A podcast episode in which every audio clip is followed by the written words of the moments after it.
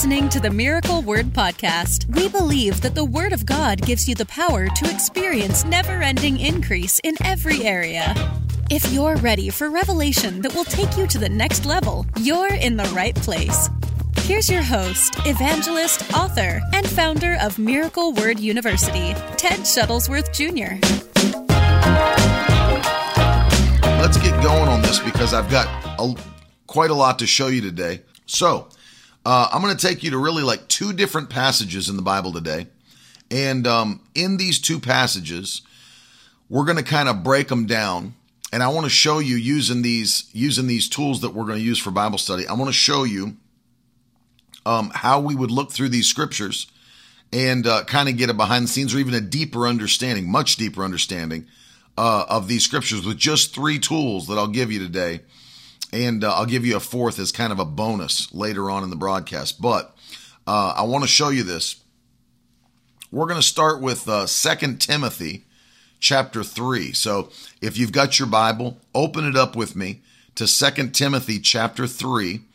And um, I'm gonna we're gonna read through about three verses of scripture at the end of the chapter, and then I'm gonna take you into the tools and show you how we can even look deeper uh, into these passages of scripture.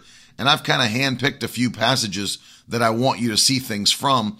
And it's going to be along the lines today uh, of the Word of God. We're going to do a study from the Word of God on the Word of God. So it's going to be good. Um, and so I want you to go with me quickly. Second Timothy chapter 3.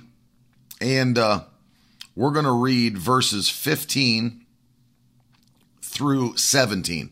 2 Timothy 3 verses 15 through 17. Now this is this is powerful because understand the more you know about the word, the more you understand about the word, the more revelation, the more truth you have, the higher you can fly in the body of Christ. Uh, the the more free you will become. The Bible says in John 8 32, the you shall know the truth, and the truth will make you free. Uh, so in the Old Testament, same principle was uh, active. My people are destroyed because of a lack of knowledge. So it is the knowledge of God's word that allows us to be victorious. Old Testament and New, same thing is true. Uh, the Bible says, I believe it's Proverbs 21 16, that there are people who wander from the way of understanding, but they will remain or rest in the congregation of the dead. So it is not a good thing to lack understanding. It's not a good thing to lack knowledge. It's not a good thing to lack truth. It is God's fuel for increase, blessing, and breakthrough, His Word. And so the more you understand about the Word, the more you understand from the Word, the higher you can fly, the more uh, freedom you can experience, the more breakthrough you can experience in your life. It all comes through the Word and even the Spirit of God. You've heard me say this multiple times. Even the Spirit of God uh, travels in the vehicle of God's Word. So we're in Second Timothy chapter 3, and uh, I'm going to read you 15 through 17 in the ESV, and then we're going to j- jump into these tools, and I'm going to show you what we can see from these passages. By the way, if you don't have this passage highlighted and underlined in your Bible, today's the day to do it. 2 Timothy 3, 15 through 17. If it's not highlighted and underlined, do it today. One of the most important passages of the New Testament. And I mean that. It's one of the most important passages of the New Testament. Listen to this 2 Timothy 3 15 through 17. Paul's obviously talking to Timothy. And how from a child, or, or and how from childhood you have been acquainted with the sacred writings, which are able to make you wise for salvation through faith in Christ Jesus. Verse 16 All scripture is breathed out by God and profitable for teaching, for reproof, for correction, and for training in righteousness. Verse 17 That the man of God may be complete, equipped for every good work. So, three short verses there that we're going to look at with these three tools today. And this is the first passage we're going to go through. Um, the reason that this passage, by the way, is so important is that it gives us a New Testament um, kind of light or revelation about the entirety of the Bible, all Old Testament and New, the whole Bible. And of course, Paul writes to Timothy here, all scripture, all scripture, Old Testament, New Testament, all scripture is breathed out by God. We're going to talk about what that means in a minute, but uh, one of the things that I want you to see is if I was to flip over to the King James Version, which many of us grew up on, many of us have had for years, we uh, we can see that the King James Version says all Scripture is given by inspiration of God. So even even right at the beginning, that phrase is different. You can see it. All Scripture is given by inspiration of God. Well, we understand this passage is talking about the fact that Scripture is inspired. All Scripture is inspired.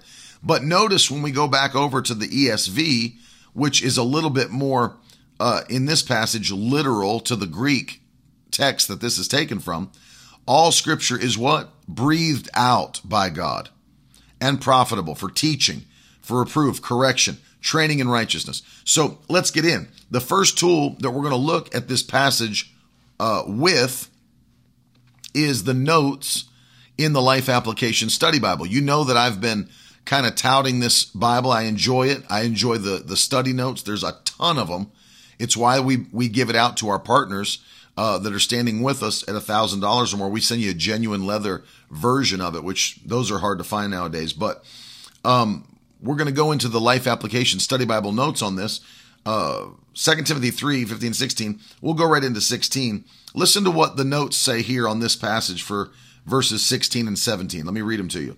Life Application Study Bible Notes. Listen, the Bible is not a collection of stories, fables, myths, or merely human ideas about God. It's not a human book. Through the Holy Spirit, God revealed his person and plan to certain believers who wrote down his message for his people. Uh, this process is known as inspiration. The writers wrote from their own personal, historical, and cultural contexts. Although they used their own minds, talents, language, and style, they wrote what God wanted them to write. That's a very important, this is a massive, massive doctrinal thing that you need to understand as a Pentecostal believer. Men did not just choose to write the Bible.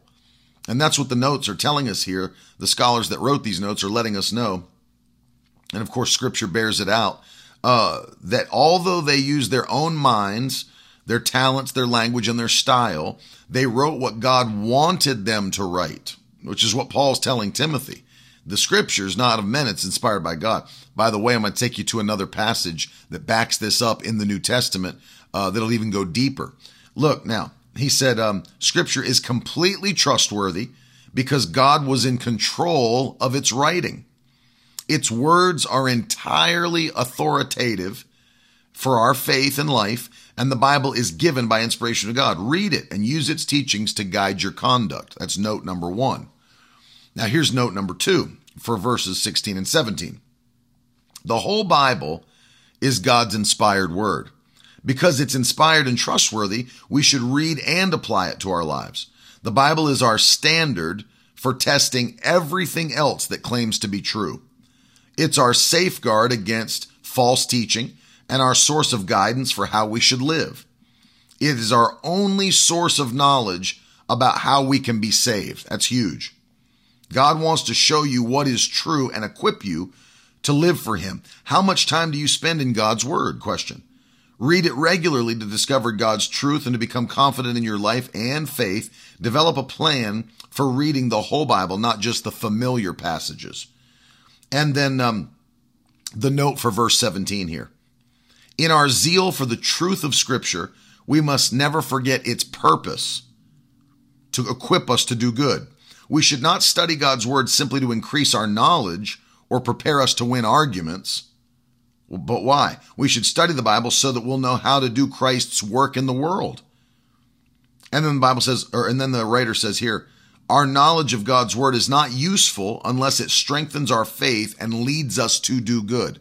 So it's kind of breaking down here and it gave us another reference, which you can write in your notes. We'll go there in a little bit. Second Peter chapter one.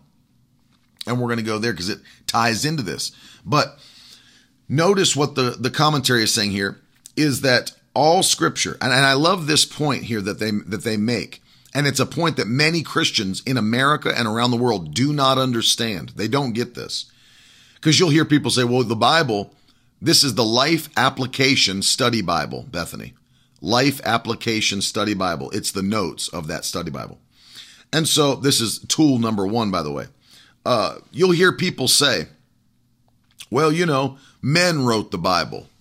You know, there, there's there's people, there's Christians that believe that. They literally believe that the Bible is something that was literally just written by men. You know, it's well, it's it's a it's a good book, you know, but it's not uh, you know, it's it's not any kind of supernatural book or anything. I mean, like literally, there's people that believe that. I was looking at a poll not long ago, and um, it's amazing to me. Barna did an entire research project and poll where they were asking Christians what they believed about the Bible. You know, they're asking Christians, you know, uh, do you believe that the Bible is, you know, inspired? Then they asked them questions like this Do you believe the Bible is inerrant, has no errors in it? Do you believe that the Bible uh, is something that is a supernatural book, or do you believe it's a natural book? And uh, I was actually kind of blown away by uh, what Christians in America had answered with that question. Um, let me see if I can find it because I posted a uh, a statistic on Twitter, um, wanting people to understand where Americans were at uh, with with their belief on the Bible. Because let me just say this very plainly: where, what you believe about the Bible, and I just found it. What you believe about the Bible will literally determine uh, how you how you are and who you are as a Christian. I mean, if you don't believe the Bible is inspired by God, if you don't believe it's God's word, literally out of his mouth, and if, if all you believe is that it's a book written by holy men, you got a whole lot of different beliefs than Orthodox Christianity what's going to lead you to take different actions in your life. You won't hold the Bible up as your standard and say, well, like, this is the final word on matters of, you know, um, life, faith, whatever, godliness. You won't, you won't hold it to, to that level because you don't believe it's God's inspired, inerrant word, which it is. But listen to this. This was done by Barna, and um, this is not, I don't believe this is Christians. This is just everyone they interviewed beliefs about the Bible. Um,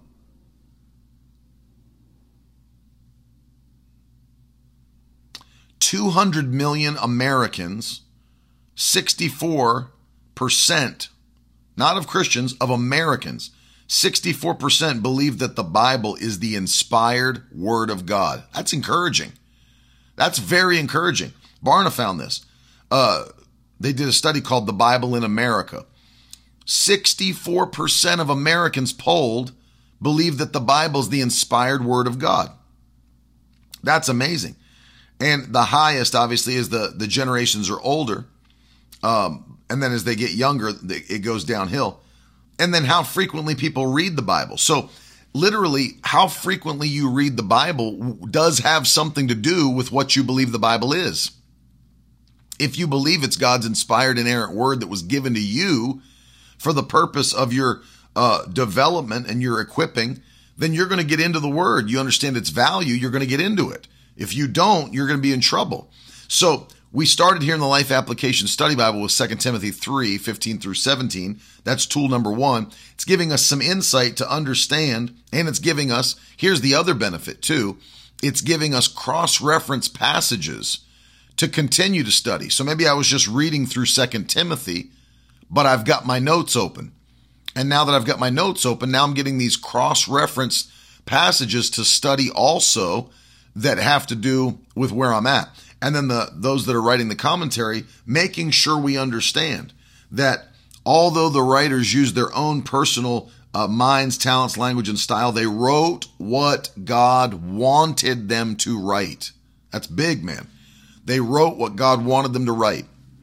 Now let's go to our second second tool here, and uh, you know one of the things that I love to use is the Dake's Study Reference Bible.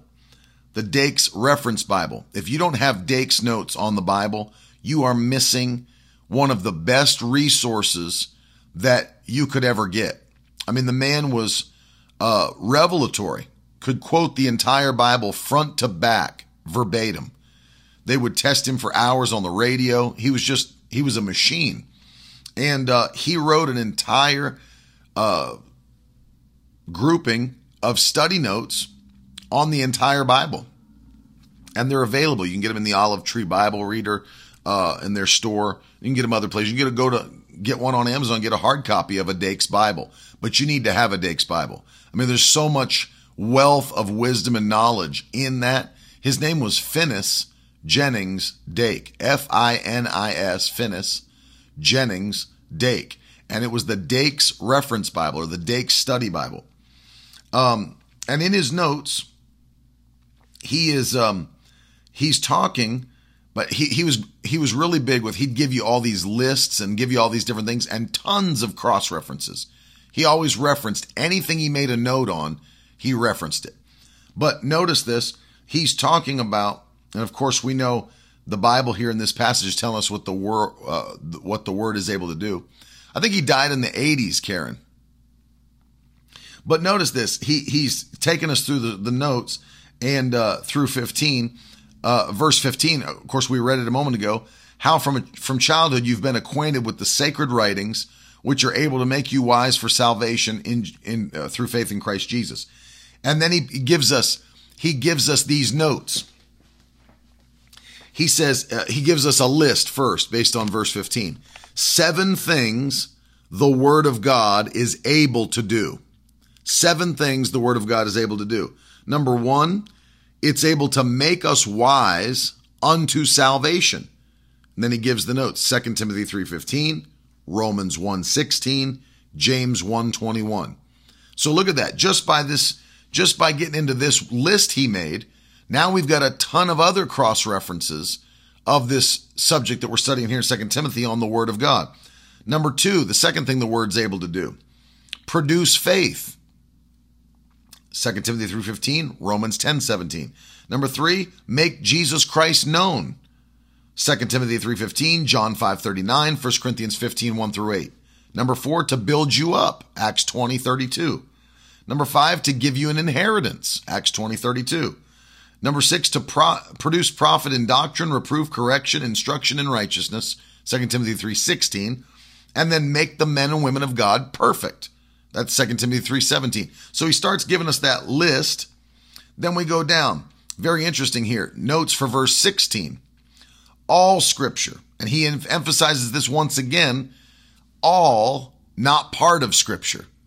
You know, I heard a guy say recently, and I, this is why I want you to hear this part. And that's why Life Application Study Bible referenced it. That's why Dake references it. And where we're going to go next really drives it home hardcore, and these are scholars. I heard a guy say, well, you know, we only really go through, seriously go through the Gospels. You know, we go through the Gospels and Acts, you know, because that's truly what Christ did and cr- truly what he said. You know, that, that's, that's, I heard a guy say he was a preacher. He was an actual preacher. Well, we only really go through the Gospels and Acts because, you know, that's really what Jesus said. Those are the things he taught.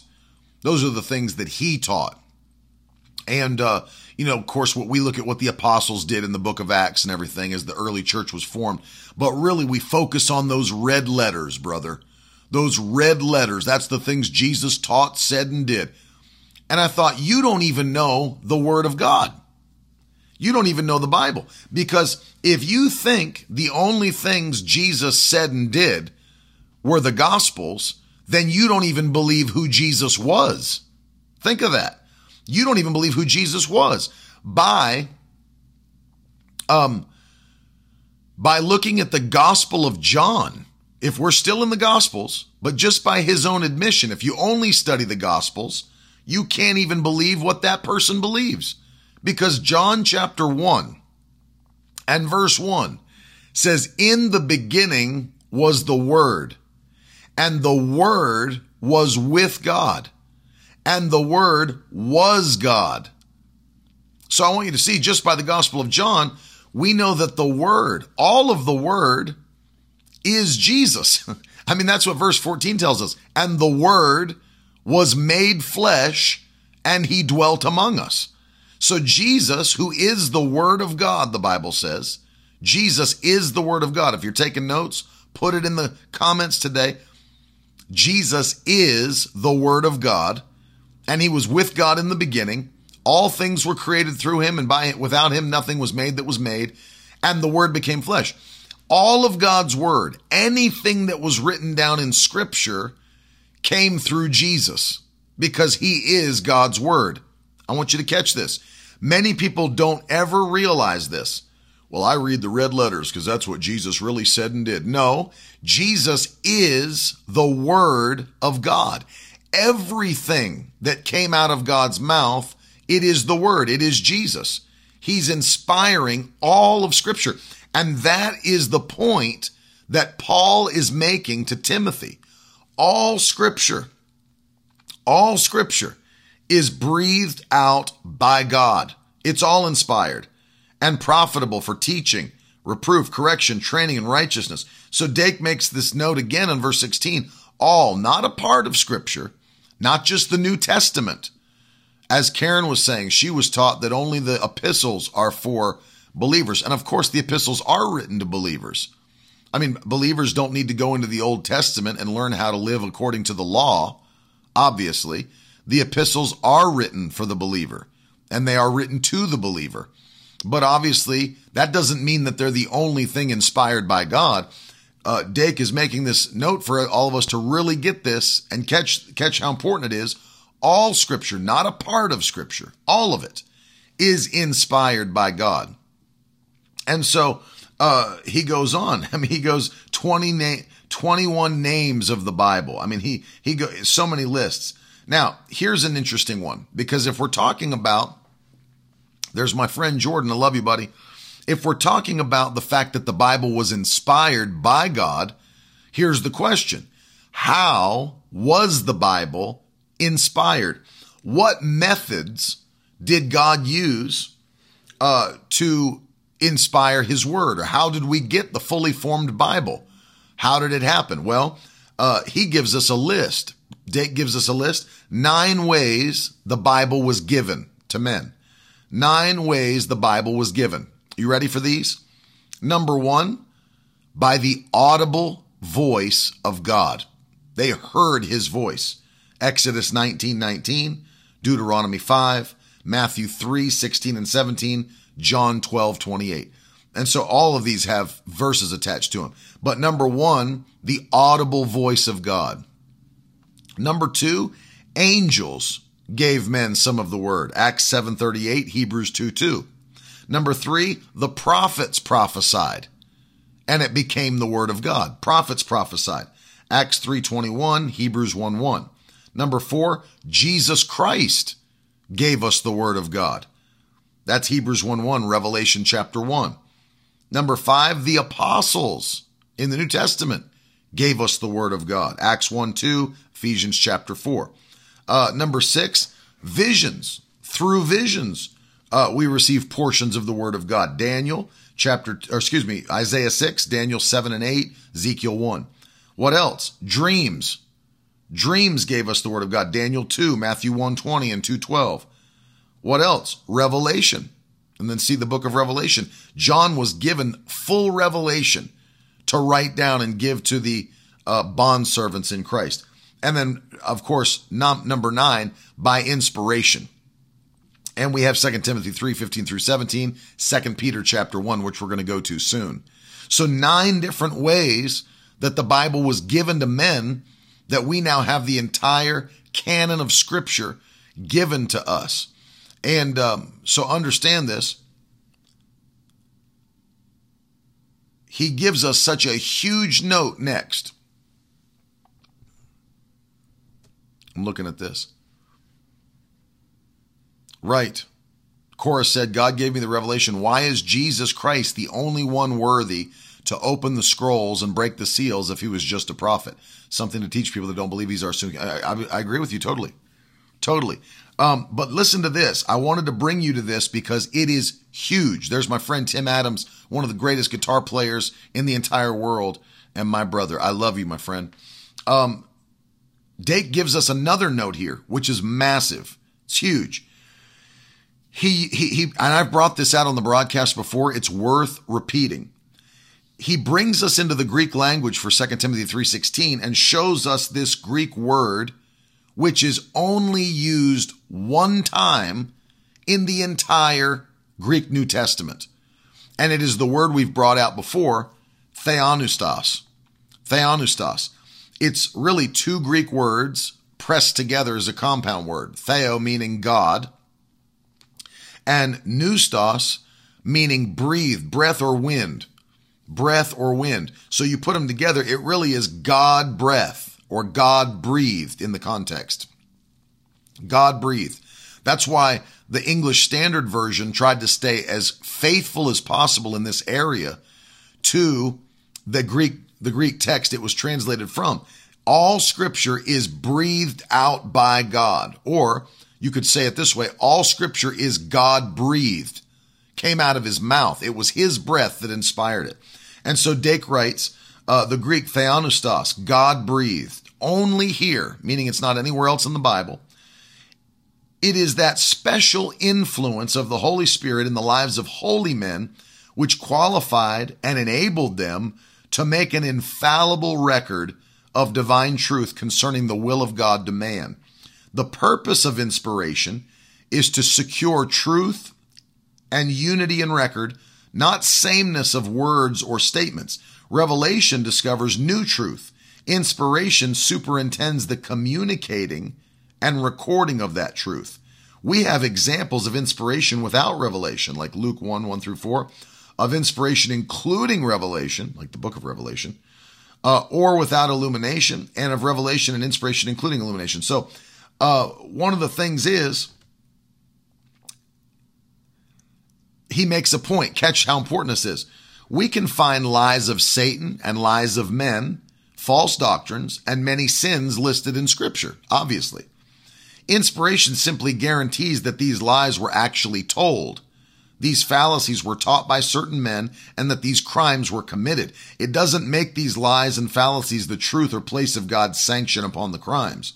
So there's things that happen, we know in the Bible, uh, that, you know, God doesn't endorse them. He's telling you they happened, but he doesn't endorse them. So you understand those things are found in the word. However, and I'm not, I'm not going to take the time to read all of these to you right here, but here's a note you'd probably want to go back and read from this uh, Dake's Notes section on 2 Timothy 3 15, 16, and 17, he gives you 20 proofs.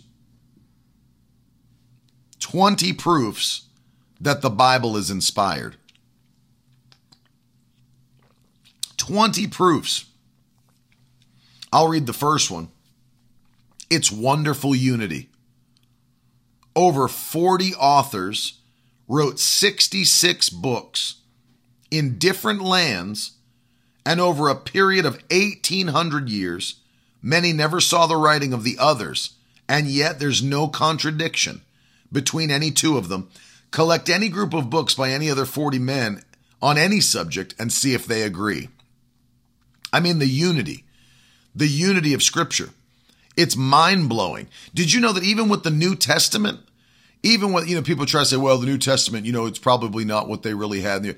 We've found manuscripts, documents, parchments, fragments all over the world because the New Testament was copied so much and so often and so quickly.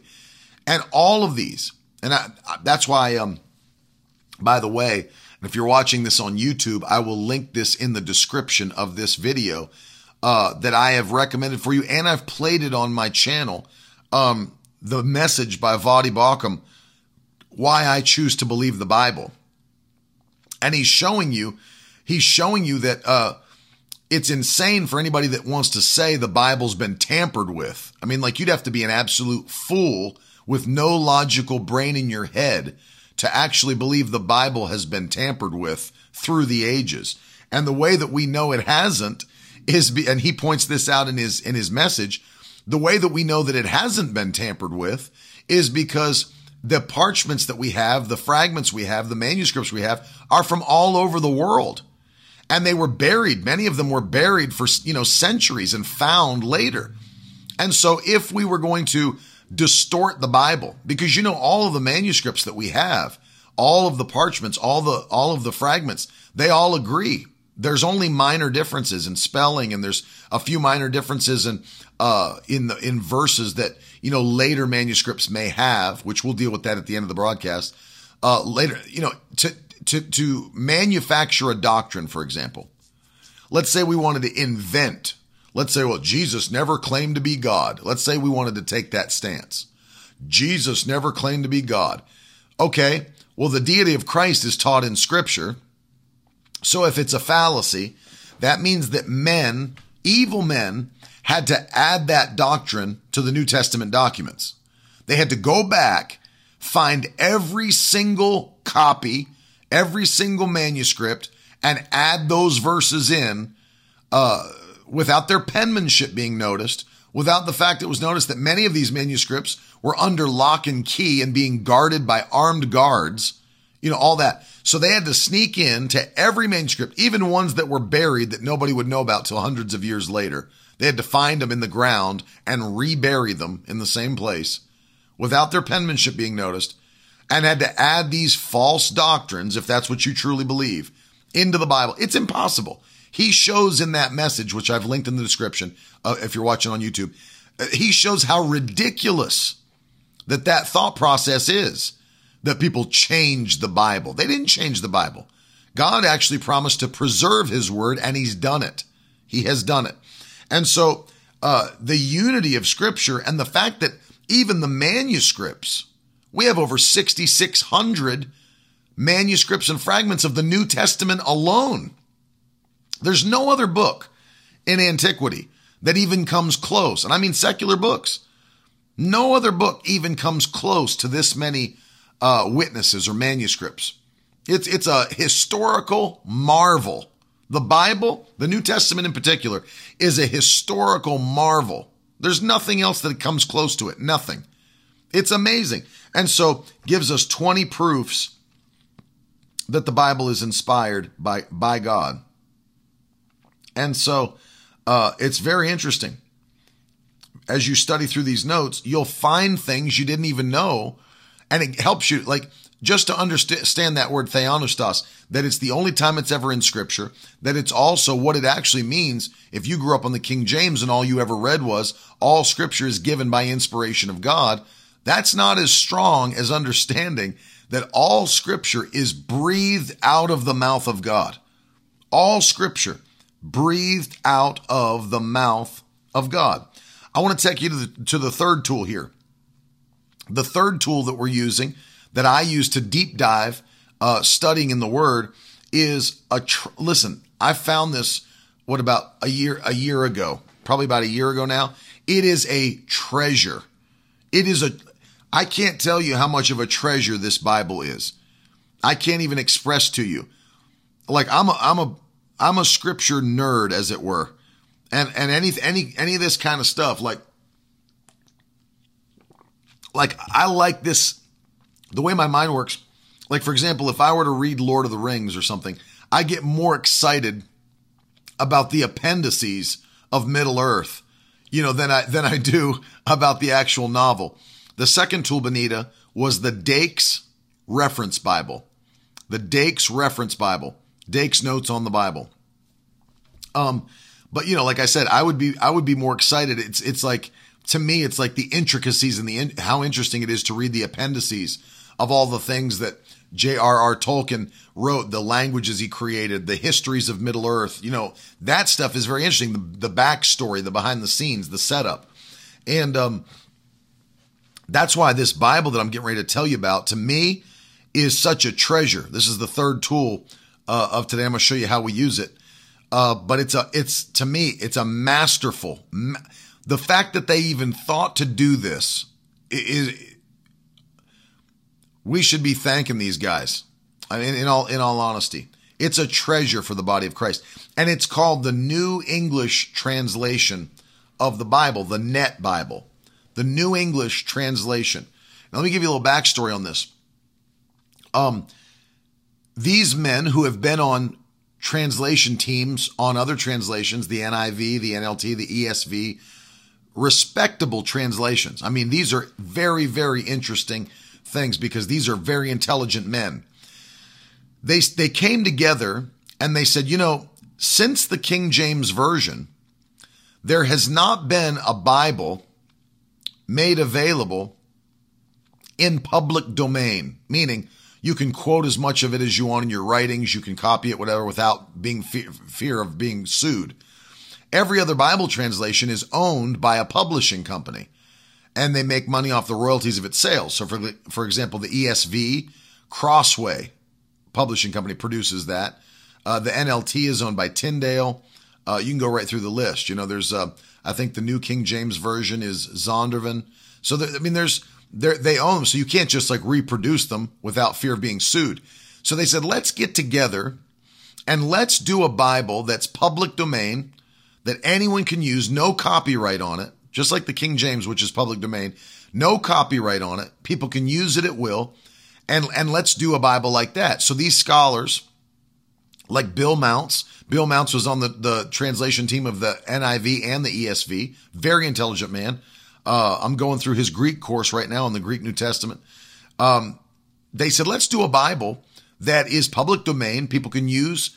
But then they had this uh, I mean, I'm so happy they had this idea.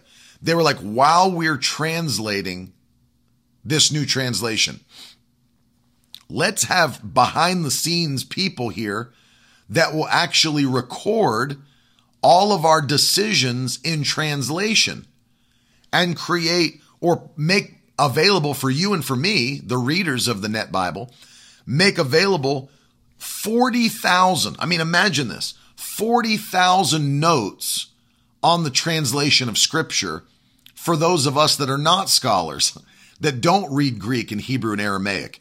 And, and so they said, let's put together a, a Bible with the notes of why we chose to translate these portions of scripture into English in the way that we did, in the certain way that we did.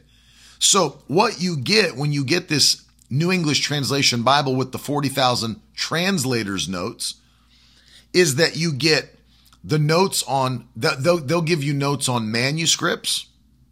There's different manuscripts of the new testament.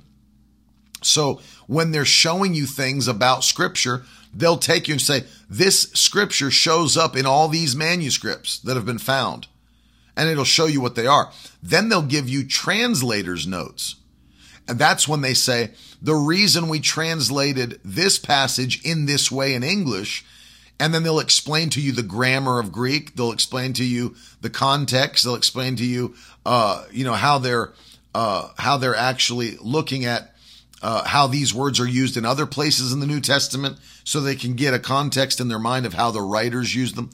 Uh, and then they will give you scriptural notes, and they'll give you scriptural notes. Uh, based on historical context and manuscripts. So they'll, they'll tell you things about scriptural notes, which we're going to see in a minute. They'll blow your mind.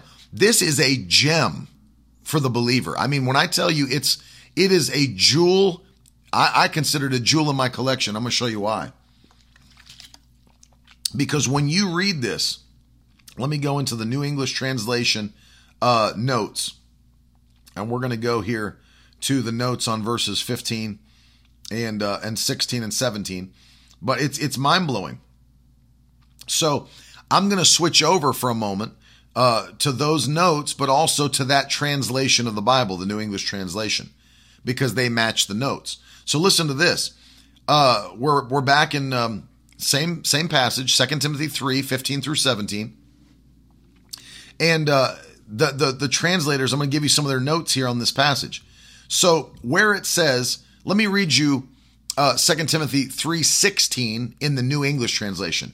It says, every scripture is inspired by God and useful for teaching, for reproof, for correction, and for training in righteousness, So let me stop there. Let's go to their note on that first por- portion where they say, there's my friend Aaron McCray, love you, bro, where they say all scripture.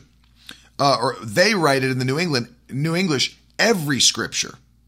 Because notice their note here on the Bible, all, or all scripture, scriptural note. There is very little difference in sense between every scripture, emphasizing in every individual portion of scripture, and all scripture emphasizing the composite whole. You see that? So the former is, is, preferred because it fits the normal use of the word all and every, as well as Paul's normal sense for the word scripture in the singular without the article as here. So every scripture means every individual verse of scripture, right? So understand what they're trying to tell you here is that the reason they translated this, every scripture is inspired by God instead of all scripture, is because they want us to understand what Paul's trying to actually get across to Timothy.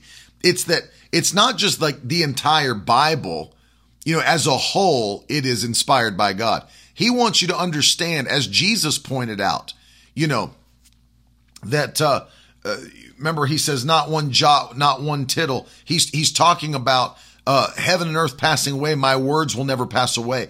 Every, when he says every jot and every tittle, that means every I is dotted by God. Every T is crossed by God. Every detail of the scriptures inspired. And that's what they're saying here. They're saying not just all scripture, the whole Bible itself, but every individual verse in the Bible is inspired by the Almighty God. Puts a whole new light on what you see about scripture. Every individual word. Let me make a, let me make a note here to those of you that are watching. This is why if you're studying the Bible, when I, when I say studying like, like we're doing now, studying for doctrinal purposes, studying to get a deeper revelation of what the Bible actually is saying or, or, or doing. This is why, although, you know, I read the New Living Translation and other, uh, other of those that would be considered more thought for thought, you need to have a Bible translation that's more as faithful as it can be to the literal words of the original manuscripts. And what do I mean by that? Well, there's two types of Bible translation. You have word for word and thought for thought. All Bible translations mix the two. You'll never get one that's purely one or the other. Uh, so all translations, I don't mean paraphrases like the Passion or the Message, which just leave those alone. I'm just, I'm begging you, if you're, if you, if you think anything of me at all, if you respect anything that I say, I'm begging you on this broadcast to just leave the passion and the message alone. Just leave it alone. You don't need to pick it up. You don't need to pick the passion, quote unquote, translation. It's a paraphrase. You don't need to pick the message Bible up. There's no need. There's absolutely no need. We've been given a wealth of English Bible translations. We're so blessed. We have too many. We have too many. We've got a wealth of English Bible translations that were actually done by teams of scholars who've dedicated their life to careful Bible study and translation.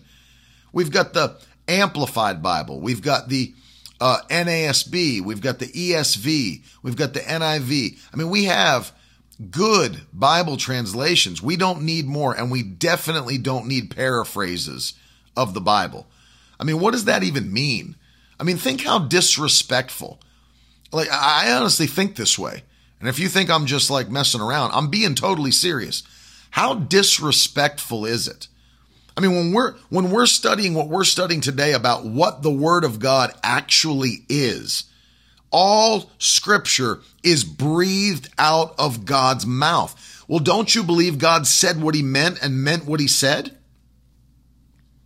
I want you to write that in the comments for me. God said what he meant and meant what he said. Please write that in the comments, everybody watching. God said what he meant and he meant what he said. So when you realize that God meant what he said and said what he meant, he chose, remember this, God chose the words that he inspired the writers to write. He chose them. He chose them. He didn't just flippantly cho- choose them. Jesus made that point. Every you know, dot, tittle, you know, every I's dotted, every T's crossed. He chose those words on purpose. Who do men think that they are to paraphrase God's words? I mean, think about that. Think about the pride. Think about the arrogance of somebody like Brian Simmons, who, who, who comes up, I have finally found the love language of the Bible. I mean, how prideful can you be? Like just to sell Bibles. How arrogant can you be? Well, I've got the new Passion Translated. We've found, and then trying to pawn it off to Christians like it's some hidden new meaning of the love language of Scripture. How arrogant to paraphrase God's holy, inspired word. That He chose the words that the writers wrote. He inspired those words. What do you think? They're not important? That we can just literally choose whatever that we want to say about what God said? No. Be faithful. And that's why when we study doctrine and we want to know what we believe about the Bible, I mean, listen, if you're getting your doctrine from the Passion Translation, quote unquote, or the Message Bible, you're in deep trouble. I mean, you're like in deep trouble. God said what he meant and he meant what he said. Why should we ever paraphrase the words of God? That's arrogant, man. That is arrogant. So, what we try to do is we try to find a translation that, as, as much as it will let us, because understand, there is the problem of syntax of the English language versus the ancient Greek and ancient Hebrew and Aramaic. There is the issue of some things just would be translated in a way that we could not understand them. I mean, if you don't believe that, open up BibleHub.com and click on the interlinear Bible and read through the Bible. On, I'll do it for you on this broadcast. In fact, I'll do it right now just to make the point. Let me let me show you what I mean. If the stupid internet in the hotel doesn't stop kicking me off. Um, okay, look, let's go to the interlinear Bible, and I'm going to read you, uh, for example, John three sixteen. Let's do that. John 3:16. If you wanted to take the Greek language and just read it word for word in the English language, best of our ability to get it, the interlinear, that's all it does. Is it takes the way the manuscript was written and takes each word or group of words and translates them into the closest possible English word. So John 3:16 if you read the Greek passage in English, would read like this. You ready? Thus foreloved God the world that the Son, the only begotten, he gave so that everyone believing in him not should perish, but should have life eternal. That's what John 3:16 would sound like. And literally all scripture would end up sounding like if we just translated it word for word. And so there is syntax, there is sentence structure, there's things we have to take into account, obviously. But what we want in a translation is we want a translation that's going to be as faithful to what the original Greek and Hebrew manuscripts actually said when inspired by God. We're not, we're not trying to play around with that. We're not trying to get rid of it. We're not trying to make it better. He said what he meant, and he meant what he said. And so uh, they're making this uh, distinction here. Every scripture is inspired by God. Every verse. Every verse. Then we go to the um, then we go to the next note, which is a scriptural note on verse 16 the, from the phrase inspired by God. Some have connected this adjective in a different way and translated as every inspired scripture is also useful. I could go through this. I've got I don't I have limited time. I want to take you to a couple other passages this this whole if you were to just read the New English translation notes on John chapter 1, your mind would be blown. Like your mind would be blown to see the depth and the insight. But, but there's two other things I want to show you before the broadcast is over. So let me quickly go to that. Second Timothy, or excuse me, Second Peter chapter 1, which is kind of a parallel passage of Second Timothy 3. So now we're in Second Peter chapter 1 and uh, I'm going to read you verses 20 and 21. Listen to this. Above all, you do well if you recognize this. No prophecy of Scripture is ever comes about by the prophet's own imagination. What is Peter saying? Prophets didn't make up the word of God. They didn't decide on their own what to write. Know this. No prophecy of scripture comes from someone's own interpretation. That's the ESV. Look at verse 21. For no prophecy was ever produced by the will of man, but men spoke from God as they were carried along by the Holy Spirit.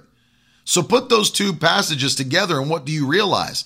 That no scripture, no prophecy, nothing in the Word of God was written just because a man decided to write it. The Bible's very clear. It, men spoke from God as they were carried along by the Holy Spirit. And so when you look at these two um, passages, it gives you deep insight into just really, that's five verses that we've gone over today. We've only gone over five verses. And so listen to this. Um, I mean, there's so much that I could read out of this, and I don't necessarily have the time. But those three, those three tools, Life Application Study Bible Notes, Dake's Reference Study Bible Notes, and then finally, the New English Translation with translator's notes. Let me give you one more thing because the last thing I'll give you today is this. People freak out because anybody that grew up on the King James Version, that for 400 years was like the main English translation that we used. And, and, and it, was, it became the favorite of the people for 400 years. It did change the world, went around the world. We understand that. I'm not saying it's bad or anything like that. However, when they translated the King James Version uh, in 1611 into English, they only had seven Greek manuscripts to work with. Seven. Seven. We now have over 6,600 and better ones. Some would argue they're not better, but they're older. They're older manuscripts that we've discovered, more, uh, more ancient, and what we're finding with these more ancient manuscripts is that some things, and, and this is going to be, I'm going to explain this very clearly to you so, so that you don't think that I'm saying that men uh, are trying to pervert the word of God, because that's not the case. The men that translated and trans uh, used that were used in transmission of scripture were holy men. They were men that wanted to do God's work, wanted to do his will.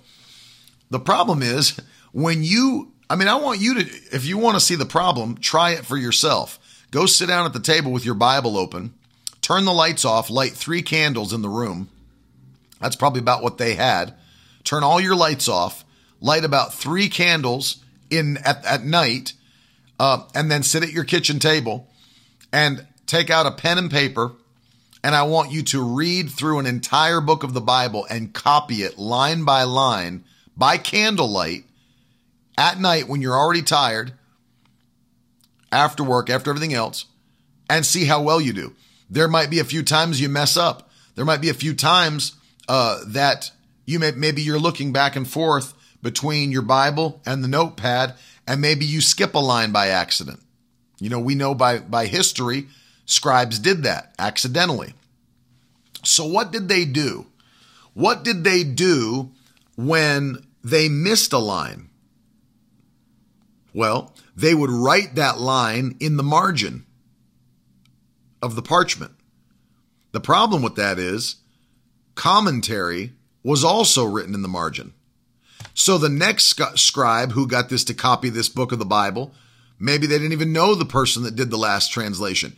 And they sit down at the table to do their copy of it because it's a copy of a copy of a copy. And they say to themselves, well, hold on. I'm seeing these words in the margin is this the scribe's commentary or is this a verse that he missed that he's putting there?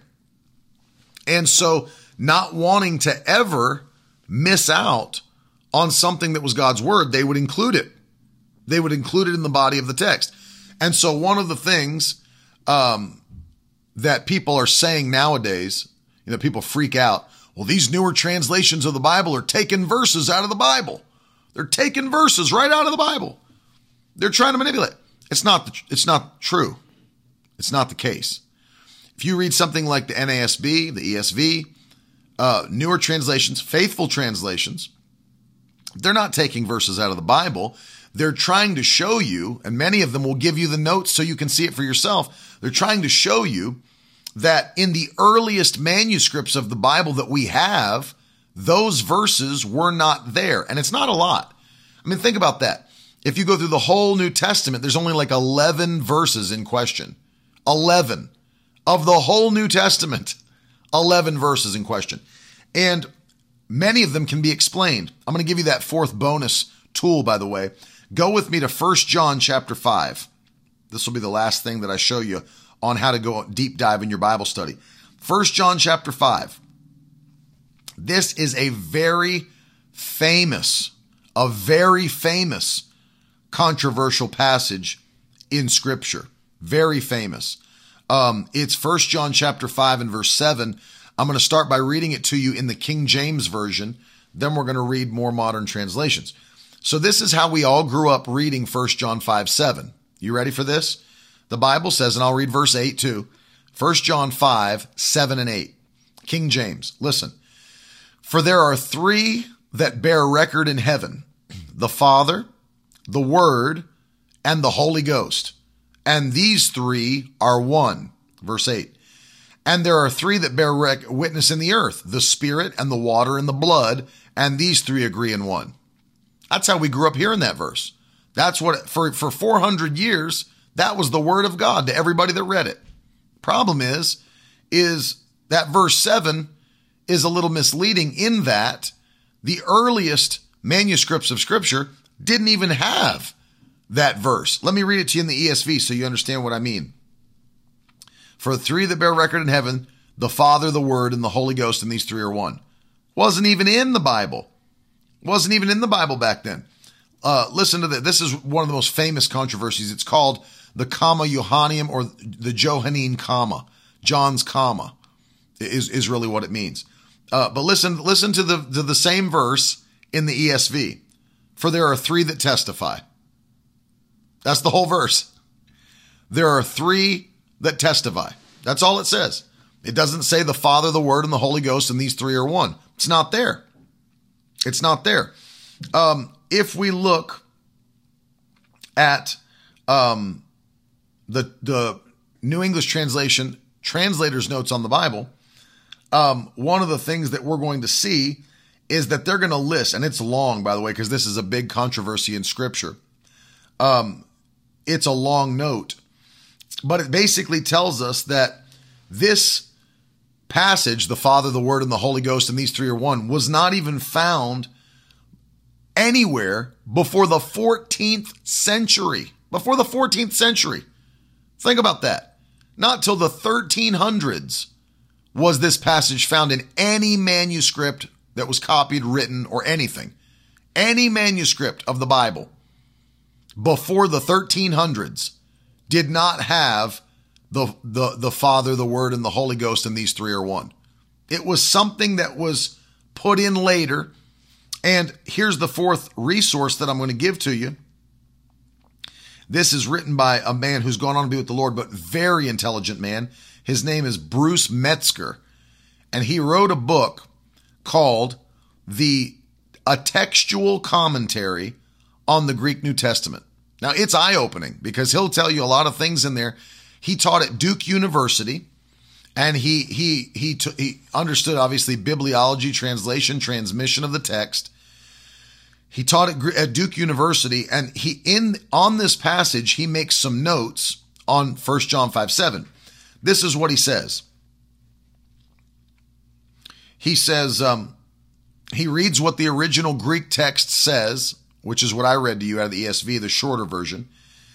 And then this is what he comments in his book that these words are spurious and have no right to stand in the New Testament is certain in light of the following considerations. So he's saying the fact that these words that were in the King James and the NIV, apparently, I never knew that. I don't read the NIV.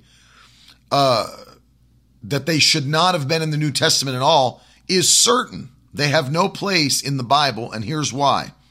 First, the external evidence. This passage is absent from every known Greek manuscript except for eight of them, and these contain the passage in what appears to be a translation from a late recension of the Latin. So they took the Latin and copied it into Greek.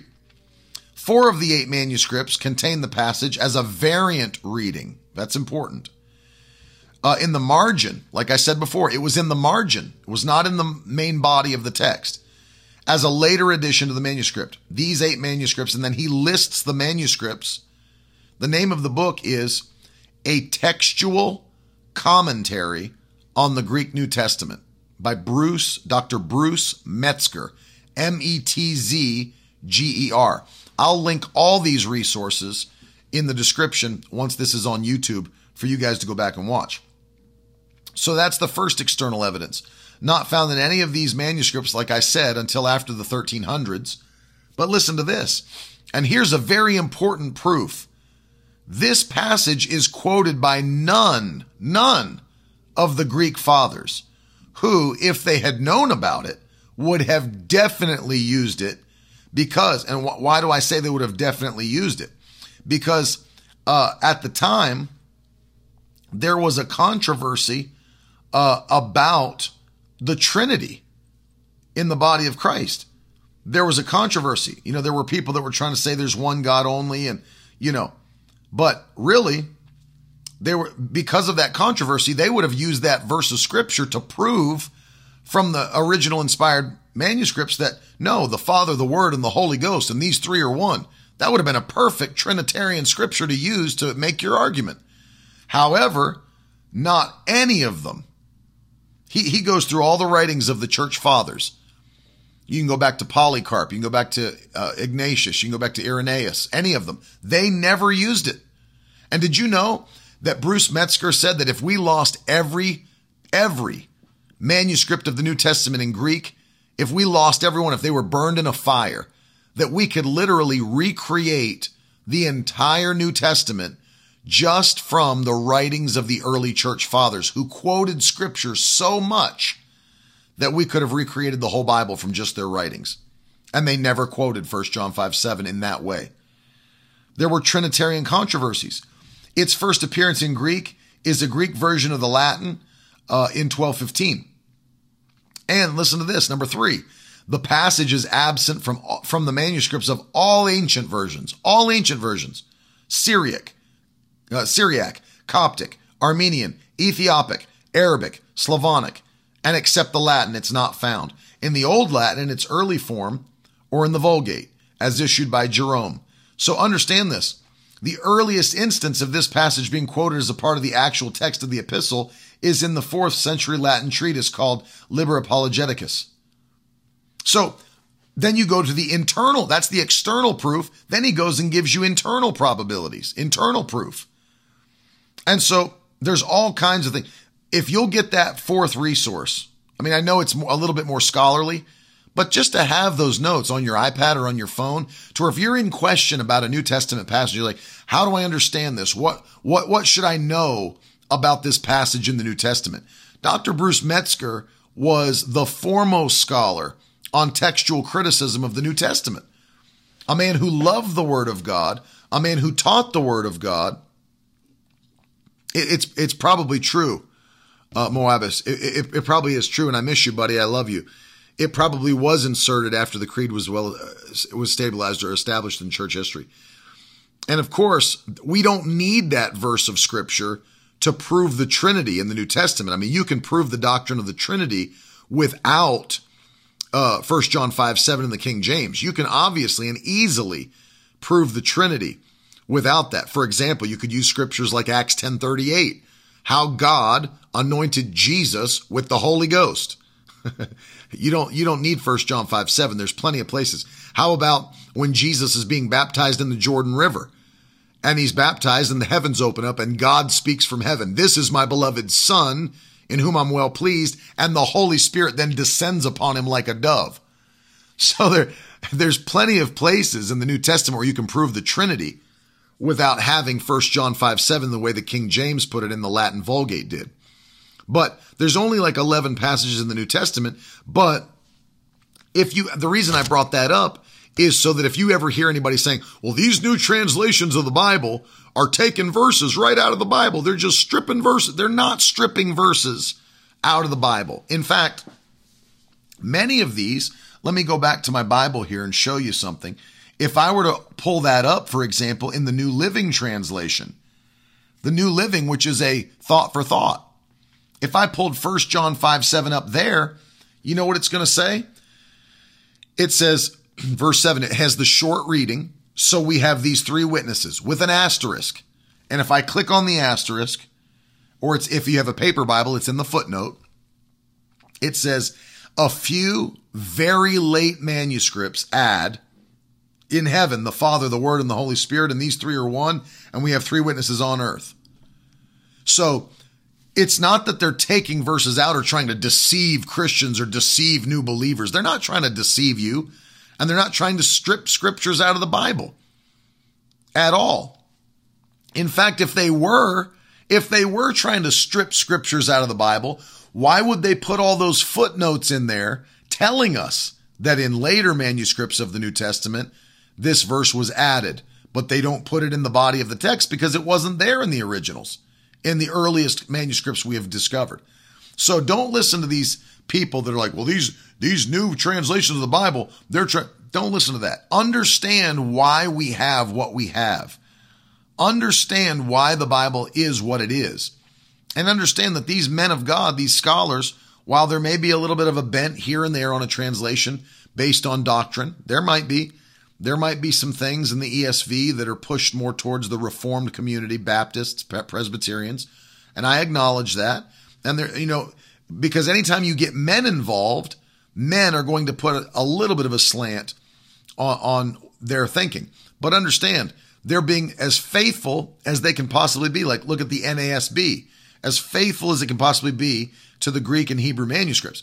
So, using tools to go deeper in scripture and trustworthy tools. That's why I wanted to do this today, is because I wanted you to see that it's not just about you know, let me let me encourage you to do something at the end of this broadcast. And by the way, I have a resource for you which will also be linked in the description.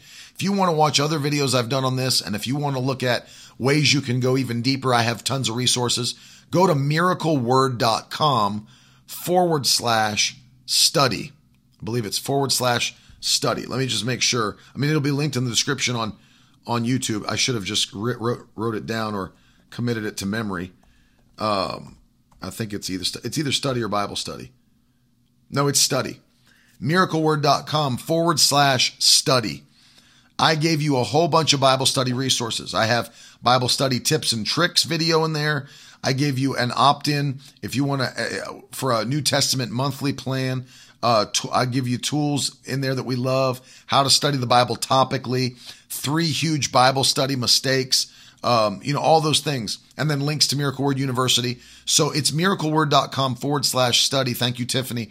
And I encourage you to go there. It'll be linked in the description on YouTube, but I want you to understand we're putting these, these resources together for you so that your Bible study will be so much better, so that you uh, will, we'll be able to go deeper in your study of the Word of God without question. And so there's the link Tiffany just put in Facebook. Miracleword.com forward slash study has all the links. Uh, so Chrissy's asking a phenomenal question. Excellent question, Chrissy. I'm so glad you asked. So is this why the Apocrypha is left out of the Protestant Bible? I've always wondered. Absolutely. The, the Apocrypha is not the inspired word of God. It's not God's word. None of those books are God's word. And I know Catholics would recoil at hearing me say that. But if you study bibliology, if you study, see, because we can't decide what God's word is, we can only recognize what is the word of God. And there are things that we can use to recognize it. If there's error in it, it's not God's word. If there are things that are false in it that contradict other passages of scripture, it's not God's word. So the Apocrypha is not God's word. Did you know that Jesus nor the apostles quoted, they quoted from almost every Old Testament book, never quoted from the Apocrypha one time, not once. Not only that, the Jews who have had the word of God for 6,000 years kept the word of God and were commanded to keep the word of God by the table of the presence in the temple, and they never kept any of the apocrypha where the word of God was kept because they understood it was not God's word. Not God's word. And so the reason we don't have the apocrypha in the Protestant Bible is because if you go back to the Reformation, when the reformers, you know, Martin Luther, John Calvin, others, when they when the Reformation was taking place, if you want to think of it this way, it was kind of a back to the Bible movement. That that's really what it was. The Reformation, very interesting study. It was a back to the Bible movement. And Luther and Calvin and these guys were like, "Listen, we're done being told that the traditions of the church are on par with with the scripture." Which is why when you look at the solas, you know, the five solas, if you don't know about that, there are five, uh, they're called the five solas in the Latin, sola meaning only or alone, that they established. Uh, sola scriptura was one of the main things the reformers used to understand listen, we go by what the Bible says alone, scripture alone. That's what sola scriptura means. Scripture alone. The Catholic Church was manipulating people, doing things for money, like the baptism of the dead, all kinds of things, alms, uh, all, all, those different things. Uh, and it was not in Scripture, and it was things that were created uh, by the church. Indulgences is the word you're looking for. Indulgences. You Google it for yourself. Uh, Google indulgences reformation and see what you read about that. They were done with all that. You know, they were being told what they could believe by the priests, who were the only one that was allowed to have a Bible. The Reformation was a back to back to the Bible movement. So they had sola scriptura, sola fides, which is faith alone, sola gratia, which was grace alone, uh, uh, sola sola de gloria, uh, which is gl- for the glory of God alone. And so they were setting these standards for the Protestant church the, the, the, the real protesters are us. You know, if you want to talk about protests, they were protesting the indulgences of the church. They were protesting church tradition that was being set on the same level as the Bible. Uh, the words of the, uh, every, you know, papal edict that went out, the, the words of the Pope, which are considered to be God's words, which is heretical, completely heretical. So the, the Apocrypha, while it may be interesting to read, is not God's word. You know, it's interesting to read uh, books like Bell and the Dragon, you know, which is the uh, uh, like a supposedly a longer ending of the book of Daniel. And it has a, some cool stories in there. It's not the word of God. It's an interesting read, but it's not the word of God. And uh, so understand that we we look at the apocrypha as historical books, but we don't look at them as God's word. It's a great question. I'm glad you asked it. There's so much information for you guys to get at miracleword.com forward slash study. And uh, I, I, know I went just a little bit longer than I normally do, but there's so much to tell you on this. And these four tools, once again, the Life Application Study Bible Notes, the Dake's Reference Bible Notes, the New English Translation with Translator's Notes, and Bruce Metzger's A Textual Commentary of the Greek New Testament. Phenomenal, phenomenal uh, resources for you to have in your library. I, I'm encouraging you to do it. I want to pray for you at the end of the broadcast today that God would give you a hunger and a love for studying His Word like you never have. We need it more than ever before. And so let me pray. Father, I pray for every man and woman that's watching and all those that are listening on the podcast that you would give them a desire and a hunger and a fire to dig into your word like they never have. I pray in Jesus' name that you would give us such a hunger. Your word promises us that blessed are those that hunger and thirst after righteousness, for they shall be filled. Give us that hunger in Jesus' name. Give us that fire. We thank you for it. Fill us in Jesus' mighty name. Amen. Um, Norman's asking, can you tell me, Ted, where uh, and what scripture in the Bible where it says the word Trinity? The word Trinity is not in the Bible, Norman. It's just a word that's been developed to understand the triune nature of God. There are three distinct persons Uh, he says, I can't find it. I realize the Bible says the Father, the Son, the Holy Ghost. They can be, and they cannot be Christ Jesus. Is that what you're saying? Because scripture is clear one God, one body, one baptism, all three of the Godhead. So let's talk about that for just a second. It's a great question, Norman. We know from scripture that there are there are three distinct persons in the Godhead. God is not a name, by the way, it's a station. It's just like if I call my dad dad. His name's not dad, that's his position in my life. Jesus is God, Jehovah is God, the Holy Spirit is God. All three are God. All three. There's three distinct persons in the Trinity. Acts 10:38 Norman is a great place for you to go. It lists all three in one verse. How God anointed Jesus with the Holy Ghost. All three in one verse. Go to the baptism of Christ as I said earlier. He's being baptized in the Jordan River. Jesus is being baptized. After he is, the heavens open, God the Father speaks, This is my beloved Son, and the Holy Spirit then descends upon him like a dove. So there's all kinds of passages, Norman, where you can see the three distinct persons of the Trinity, although they make up one God. One God. And I know that the Trinity is one of the hardest things for people to wrap their mind around, and it is. And it is. But I heard a guy say it this way Couldn't you look, for example, couldn't you look at H2O, which is water? Couldn't you look at it in its three different forms at the same time? Couldn't you look at it as three different forms? For example, if you put water in a glass, it's in its liquid form, but drop some ice cubes in and it's in its ice form, frozen form. But then watch when you throw it onto a frying pan, it turns into a steam form. It's all H2O, it's all water, but it can be in the form of ice, the form of liquid, or the form of steam. They're all H2O. It's just that they're in three distinct forms. Same with God. He's he's all God, but in three distinct forms, the Father, the Son, and the Holy Spirit. And uh, it's very important. Someone else used the uh, the example of the egg you know, you in an egg, you have the shell, you have the yolk, and then you have the white part. They're all the egg. All of it is the egg, except there's three distinct parts of an egg the shell, the white, and the yolk. So catch that. God is one. The Bible says it. God is one. But there are three distinct persons uh, that make up the Godhead. And the Bible's very clear about it. Very clear about it. So, excellent question, Norman. Thank you for asking it. Any other questions before we go? I want to encourage you guys to sow a seed today by faith. If you'd like to give, you know how to do it. Miracleword.com. You can click on the give button and sow a seed today if you'd like to. And I say thank you. If you'd consider partnering with us, I say thank you. Uh, we love you and appreciate you.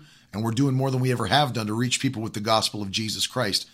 Um, any other questions before we log off? Yeah, I'm sure you do, Norman. I know. Many don't. You're correct. Many don't. Many do not. I would like to see if there was any other questions because I know I did a lot of teaching and that's a lot of information. We are going to have this up for you on YouTube very soon, within the next few hours or so, so that if people want to rewatch it or whatever, they can and get all the links in the description uh, which will be helpful because there's a lot of stuff I gave you today. You're welcome, Chrissy, and thank you for your question. Love you, Cora. Thanks for joining me. I appreciate you guys joining me. I will be back again. Uh, we're off tonight. There's no service tonight. Back preaching again tomorrow night, Thursday night, Kenton, Ohio. Um, by the way, if you missed it, the new vlog is up today episode three. I met with Feed the Hungry yesterday. It was an amazing meeting.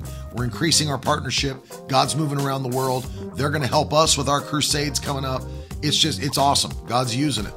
God's using it. Thank you for hanging with me today. Thanks for staying around a little bit longer uh, and getting all this information. I love you guys. Appreciate you. I love you, Jordan. Can't wait to see you next week. Um, you guys have a great day, and uh, I'll see you again tomorrow in the morning. Later.